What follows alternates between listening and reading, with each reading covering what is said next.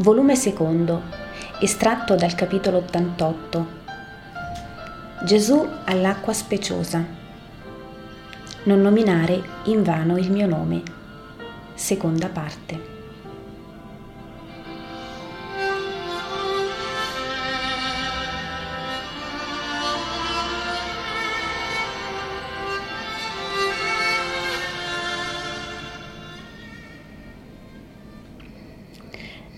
Dopo il colloquio con Giuda, Gesù esce e accosta l'uscio. Fuori è Pietro. Vieni, maestro, è già tardi e c'è tanta gente. Fra poco scende la sera e tu neppure hai mangiato. Quel ragazzo è causa di tutto. Quel ragazzo ha bisogno di voi tutti per non essere più causa di quelle cose. Vedi di ricordartelo, Pietro. Se fosse tuo figlio, lo compatiresti? Hmm. Sì e no, lo compatirei, ma gli insegnerei anche qualcosa, anche se già uomo, come a un monello cattivo. Già, fosse mio figlio, non sarebbe così. Basta, risponde Gesù. Sì, basta, Signore mio. Ecco là Manannen. È quello con quel mantello quasi nero, tanto è rosso scuro. Mi ha dato questo per i poveri e mi ha detto se può restare a dormire. E che hai risposto? La verità, abbiamo letti solo per noi, vai al paese. Gesù non dice nulla, però lascia in asso Pietro e va da Giovanni, al quale dice qualche cosa. Poi raggiunge il suo posto e inizia a parlare. La pace sia a voi tutti, e con la pace vi venga luce e santità. È detto, non proferire in vano il mio nome. Quando è che lo si nomina in vano? Solo quando lo si bestemmia? No. Anche quando lo si nomina senza rendersi degni di Dio. Può dire un figlio amo il padre e l'onoro, se poi a tutto quello che il padre da lui desidera oppone opera contraria? Non è dicendo padre, padre che si ama il genitore, non è dicendo Dio, Dio che si ama il Signore. In Israele, in cui, come ieri l'altro ho spiegato, vi sono tanti idoli nel segreto dei cuori, vi è anche una ipocrita lode a Dio, lode alla quale non corrispondono le opere dei lodatori, in Israele vi è anche una tendenza, quella di trovare tanti peccati nelle cose esteriori e a non volerli trovare laddove realmente sono, nelle cose interiori. In Israele vi è anche una stolta superbia, una antiumana e antispirituale abitudine, quella di giudicare bestemmia il nome del nostro Dio sulle labbra pagane e si giunge a proibire ai gentili di accostarsi al Dio vero perché si giudica ciò sacrilegio. Questo fino ad ora. Ora non più. Il Dio di Israele è lo stesso Dio che ha creato tutti gli uomini. Perché dunque impedire che i creati sentano l'attrazione del loro creatore? Credete voi che i pagani non sentano qualcosa nel fondo del cuore, qualcosa di insoddisfatto, che grida, che si agita, che cerca. Chi? Che? Il Dio ignoto.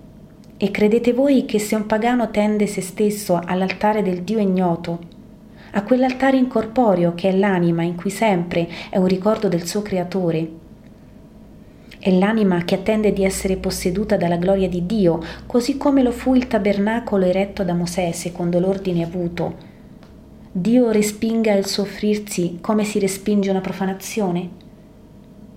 E credete voi che sia peccato quell'atto suscitato da un onesto desiderio dell'anima che svegliata dagli appelli celesti dice vengo, al Dio che le dice vieni, mentre sia santità il corrotto culto di un Israele che offre al Tempio quanto avanza del suo godimento ed entra al cospetto di Dio e lo nomina, questo purissimo, con anima e corpo che è tutta una verminaia di colpe?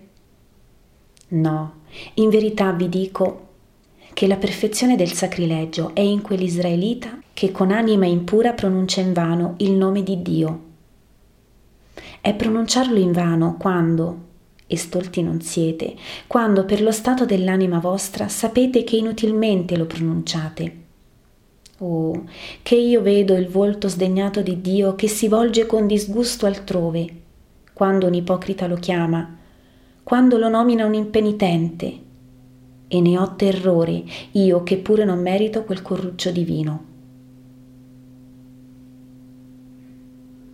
È detto nella Genesi che il serpente tentò Eva nell'ora in cui il Signore non passeggiava nell'Eden. Se Dio fosse stato nell'Eden, Satana non avrebbe potuto esservi. Se Eva avesse invocato il Dio, Satana sarebbe fuggito. Abbiate sempre nel cuore questo pensiero e con sincerità chiamate il Signore. Quel nome è salvezza Molti di voi vogliono scendere a purificarsi, ma purificatevi il cuore incessantemente, scrivendovi sopra con l'amore la parola Dio. Non bugiarde preghiere, non consuetudinarie pratiche, ma col cuore, col pensiero, con gli atti, con tutto voi stessi dite quel nome, Dio. Ditelo per non essere soli, Ditelo per essere sostenuti. Ditelo per essere perdonati. Comprendete il significato della parola del Dio del Sinai in vano. In vano è quando dire Dio non è mutazione in bene ed è peccato allora. In vano invece non è quando, come il battito di sangue nel cuore, ogni minuto del vostro giorno e ogni vostra onesta azione, bisogno, tentazione, dolore, vi riporta sulle labbra la filiale parola d'amore. Vieni, Dio mio. Allora, in verità, non peccate, nominando il nome santo di Dio.